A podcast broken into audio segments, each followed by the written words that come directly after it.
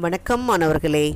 தினமும் ஒரு திருக்குறள் என்ற தலைப்பில் உங்களை சந்திப்பதில் மிக்க மகிழ்ச்சி. அதிகாரம் பத்து இனியவை கூறல் குரல் தொன்னூற்று நான்கு.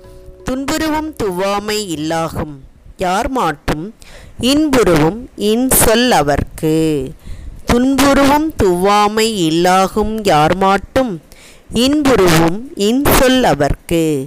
இதோடைய பொருள் எவரிடத்திலும் மகிழ்ச்சி உண்டாகக்கூடிய இனிய சொற்களையே பேசுபவர்க்கு துன்பத்தை அதிகமாக்கும் வறுமை இல்லாது ஒழியும்.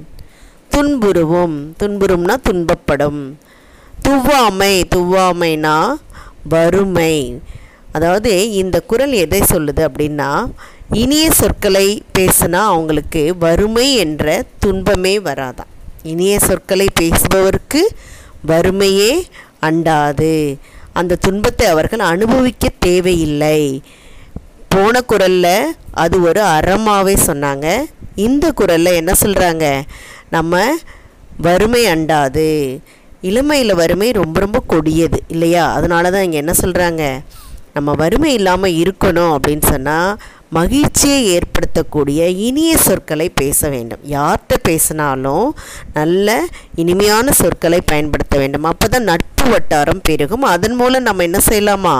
நமக்கு தேவையான வேலையெல்லாம் வாங்கி அதன் மூலம் வருவாயை ஈட்டலாம் அப்படின்னு சொல்கிறாங்க அடுத்தவங்களை நம்ம புண்படுத்துகிற மாதிரியோ அல்லது கசப்பான அது சொற்களையோ அதாவது வெறுப்பு ஏற்படுற மாதிரி பேச்சையோ பேசணும்னு வச்சுக்கோங்க.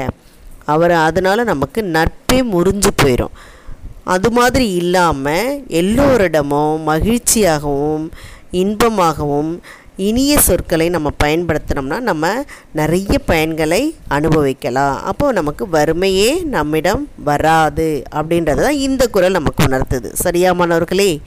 இதை புரிந்து நீங்களும் என்ன செய்யணும்? நல்லா மகிழ்ச்சியாக இருக்கணும்னா நல்ல சொற்களை உபயோகிக்க வேண்டும் இனிய சொற்களை பயன்படுத்த வேண்டும். இதை வழங்கியவர்கள் ஐடிடி திருப்பத்தூர் மற்றும் இரா வனிதா தமிழாசிரியை காரைக்குடி. நன்றி நன்றி மாணவர்களே நன்றி.